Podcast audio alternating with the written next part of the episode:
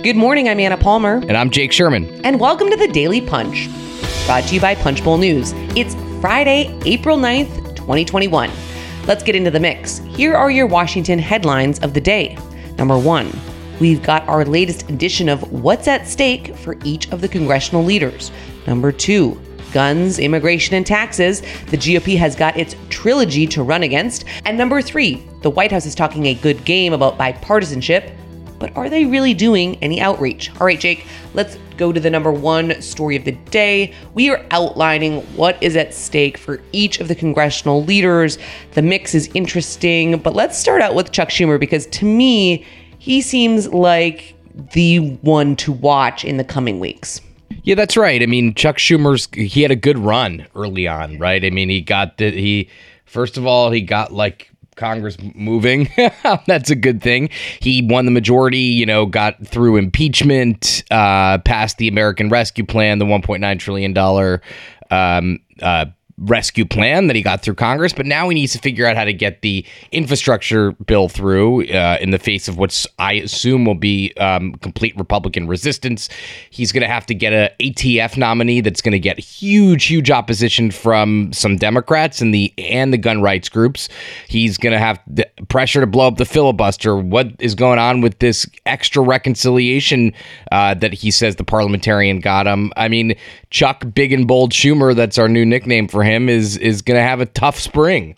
It's it's going to be interesting to watch. Another key player always that we're always talking about is Speaker Nancy Pelosi. And listen, she has played a fairly flawless hand throughout the Trump administration, now into the Biden administration. But she's got some big problems uh, at the moment. And it really comes down to the simple tactic of vote counting, right? She's a slim, slim majority. And the question is going to be with these ratios, right now it's 219 to 211, Democrats to Republicans, but that's going to get slimmer before she gets uh, some help with some of these special elections. And so she's going to have to thread the needle here in terms of figuring out what exactly should and can get in the infrastructure package for Joe Biden. And, you know, the House is going to go first. So that's a lot of challenges for her in terms of how to keep her caucus together.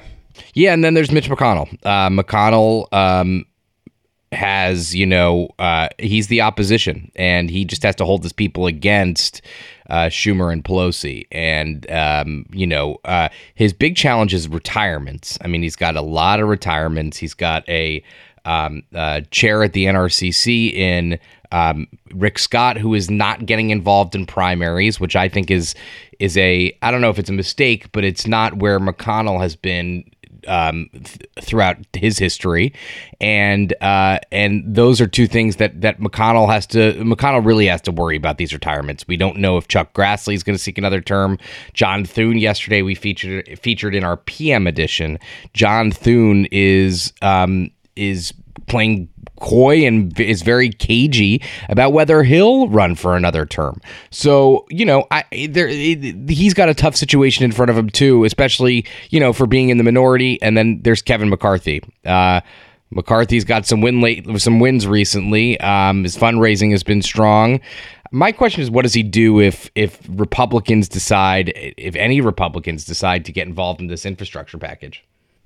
Yeah, absolutely. Holding his troops together is going to be the key for him, as well as dealing with uh, the fallout from this ongoing scandal related to uh, Florida Republican Matt Gaetz. A big scandal, by the way, because this guy could get indicted. Right? It's serious. Yeah, it's very serious. Could get indicted. And, um, McCarthy's going to have a, a, a, situation in front of him where he's going to, everyone's going to think that Gaetz should go if he's indicted and if the charges are as bad as they seem right now in the press.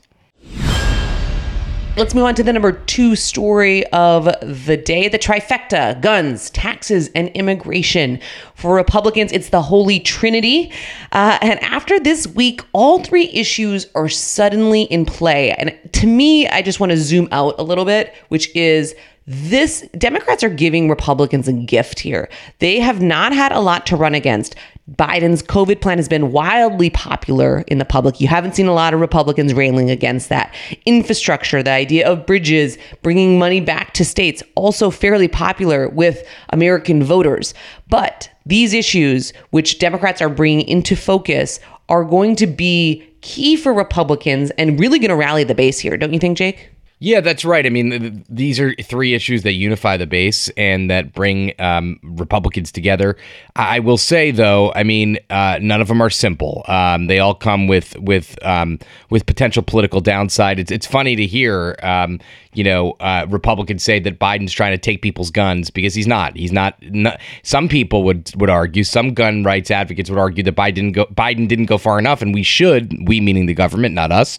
We should be taking people's guns so you know there's there's a, a, dissonance there between the reality and the um, and what what Joe Biden did. But again, as you said, Anna, this is like the holy trinity for Republicans. Three things they love to talk about, they love to run on, um, and uh, this is the political situation that they have in front of them. All right, the number three story we're wrapping up this Friday with. The White House is talking a big game of bipartisanship. But do we actually think they are going to be doing it? And that's going to be the real question here is and I think you see a lot of Republicans saying, "Oh, okay, Joe Biden says he wants us to, you know, come along on infrastructure. He wants to have unity in Washington, but when the rubber hits the road, they're actually not putting in the work." Yeah, not yet. Um, and that's that's the caveat here, not yet. Um, the uh, we haven't seen anybody, we can't find anybody who's been invited to the White House yet, and no Republicans have been invited to the White House to meet with Biden it is a congressional recess, frankly. Um, but for, but listen, I there is a um, there is there's been no real outreach to Republicans that we could tell so far, and we've talked to a bunch of offices. We talked to a bunch of offices yesterday. So you know, listen, I expect there's going to be some sort of big splashy uh, kumbaya meeting at the White House on infrastructure. Not in the works yet that we could tell. Thanks so much for listening. Hit that subscribe button, leave us a rating and review. You can also subscribe to Punchbowl News at punchbowl.news. Have a great day and stay safe.